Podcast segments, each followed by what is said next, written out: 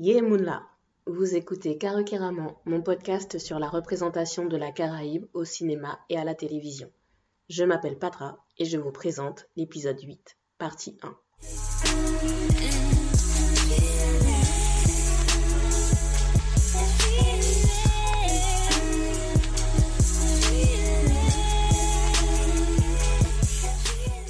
J'espère que vous allez bien depuis la dernière fois, ou en tout cas que vous essayez d'aller bien, malgré la situation avec euh, le coronavirus. Ce n'est pas facile. Euh, tout ce que je peux vous dire, c'est prenez soin de vous, de vos proches, faites attention et tiens belle Mais en attendant, ça ne m'empêche pas moi de faire le podcast, donc on va quand même continuer. On commence par un petit point actu sur karukiraman.com. Au sujet de The Sweetest Mango, j'ai mis en ligne les interviews de Mitzi Allen, la productrice, et l'interview de Giselle Isaac, la scénariste. Vous pouvez les lire en version originale et ma traduction française. Toutes les interviews de toute façon que je mets en ligne sont disponibles à partir de l'onglet Interview sur la barre de navigation euh, du site. En ce qui concerne les articles que j'ai écrits entre février et début mars, il y a mon analyse sur l'impact de la culture caribéenne sur le film Moonlight de Barry Jenkins. Moonlight, dans mon top 3 de mes films préférés de tous les temps. Hein. Euh, j'ai aussi mis en ligne ma review de Geronimo, un film documentaire de Joseph John. Il retrace le parcours de la diaspora coréenne dans la Caraïbe, en particulier celle qui s'est installée à Cuba au début du XXe siècle. D'ailleurs, j'ai aussi fait un article sur mon expérience de visionnage qui, lui, est disponible sur mon blog myinseng.com. Franchement, je ne pensais pas que regarder ce film m'aurait à ce point fait réfléchir sur ma propre euh, approche de mon identité afro-caribéenne, de mon identité guadeloupéenne et aussi de mon rapport à la culture coréenne, bien sûr. Comment définir son identité caribéenne en ce XXIe siècle, c'est exactement ce que fait le film dont je vais parler aujourd'hui. See You Yesterday. C'est parti pour le Yécri qui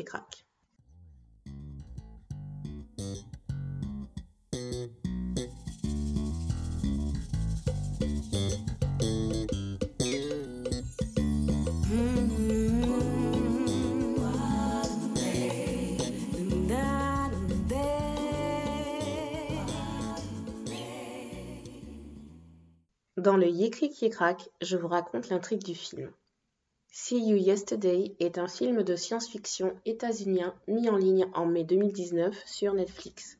Et j'insiste sur le fait que le film n'est disponible que sur Netflix, en tout cas de façon légale. Il n'a pas été projeté dans les salles de cinéma, ce qui, je pense, montre bien le changement dans le mode de consommation des films. Et ce n'est pas parce qu'un film n'est disponible que via une plateforme de streaming qu'il n'est pas de qualité. Je ferme la parenthèse, que je n'avais pas ouverte. C'est bon, vous avez l'habitude maintenant. Stéphane Bristol, le réalisateur, a coécrit le scénario avec Frederica Bailey et je vous propose deux synopsis différents pour vous faire une petite idée de l'intrigue. Tandis que deux ados prodiges mettent au point une machine à voyager dans le temps, une grave bavure policière les amène à tout risquer pour changer le cours des choses. Ça, c'est le synopsis du Netflix français. On comprend tout de suite euh, le côté science-fiction, c'est le voyage dans le temps. Si vous êtes un bébé des années 80-90, je pense que vous pensez immédiatement à, euh, au film, à la série de films des Retours vers le futur. Maintenant, au nom de la color blindness et de la volonté de normaliser des noirs dans des rôles principaux sans préciser à chaque fois qu'ils sont noirs, je comprends la dimension raciale soit complètement absente du synopsis. Il n'empêche que cette bavure policière n'est pas une bavure policière ordinaire, c'est un jeune homme noir qui se fait tuer parce que il est confondu avec un autre noir et dans le contexte actuel, on ne peut pas faire comme si le fait que Calvin soit noir ne joue pas un rôle. Voici le résumé IMDb. Il est légèrement plus spoiler, mais il est beaucoup plus clair, je trouve. C.G. Walker et Sebastian Thomas, deux ados prodiges de Brooklyn, créent une machine à remonter le temps pour sauver Calvin, le frère de C.J. tué par erreur par un policier. Donc ici aussi dans ce synopsis, on souligne l'aspect science-fiction, on passe sous silence le fait que Calvin soit noir, mais comme il est quand même précisé que ce sont des ados de Brooklyn, il y a de fortes chances que les personnages soient noirs ou en tout cas ne soient pas blancs. Même si Brooklyn tend à se gentrifier, la spectatrice ou le spectateur de 2019-2020, je pense, peut encore associer Brooklyn au noir et à la culture hip-hop, à la culture afro-américaine. Ceci dit, peut-être que les spectatrices et les spectateurs euh, dans une vingtaine d'années n'auront pas les mêmes points de référence que nous. On verra d'ici là. Pour revenir au synopsis, je préfère celui de IMDb parce que déjà, il donne le nom des personnages et il annonce l'importance du lien familial qui permet de faire avancer l'intrigue. Je me souviens encore quand j'ai regardé la bande-annonce de See You Yesterday pour la toute première fois l'année dernière. J'étais contente que l'histoire soit centrée autour de deux personnages ados noirs, mais j'étais quand même inquiète à cause du sujet, le voyage dans le temps pour empêcher qu'un autre ado noir se fasse tuer par un policier. C'est pour cette raison qu'il m'a fallu quelques jours pour regarder le film après sa mise en ligne.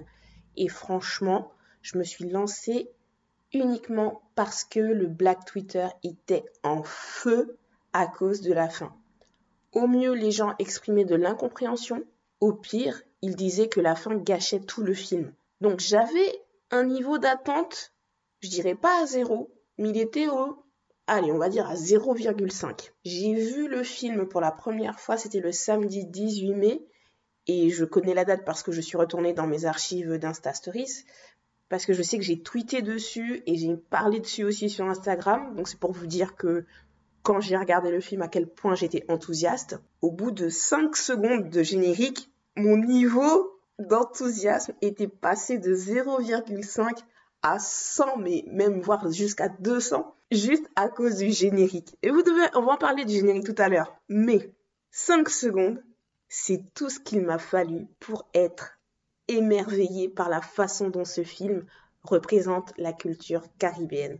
Quand le générique de fin a commencé à défiler, après cette fameuse fin que certains ne supportent pas et trouvent absolument horrible, moi la seule chose que j'avais en tête, c'était de me dire que c'est la première fois que je voyais l'expérience de la diaspora américano-caribéenne représentée de façon contemporaine aux États-Unis sans que l'élément caribéen soit considéré comme étranger. Et c'est pour cette raison que c'était d'autant plus frustrant pour moi de lire les critiques du film qui ignoraient complètement la représentation de la culture caribéenne 9 fois sur 10.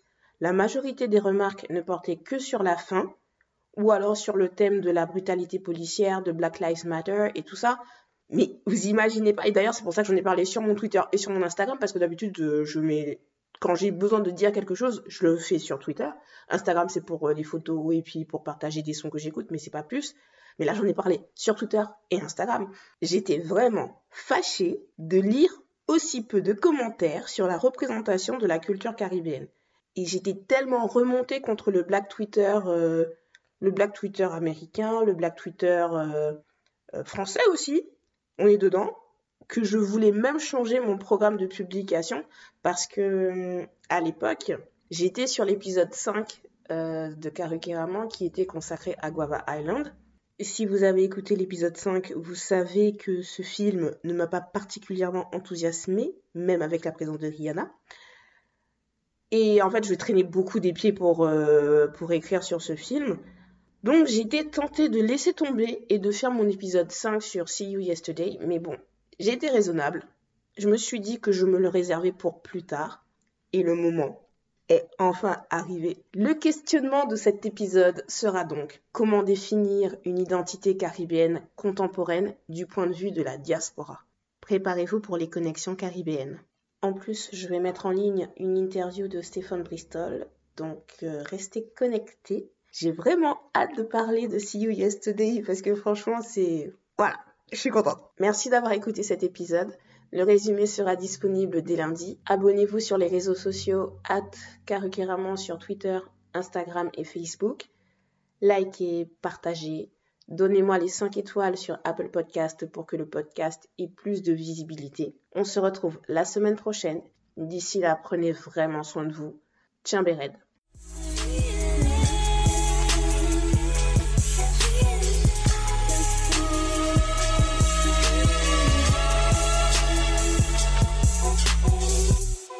Générique de début et de fin sont des extraits du titre Escape Music de Mano Dichango avec un featuring de Yalisai.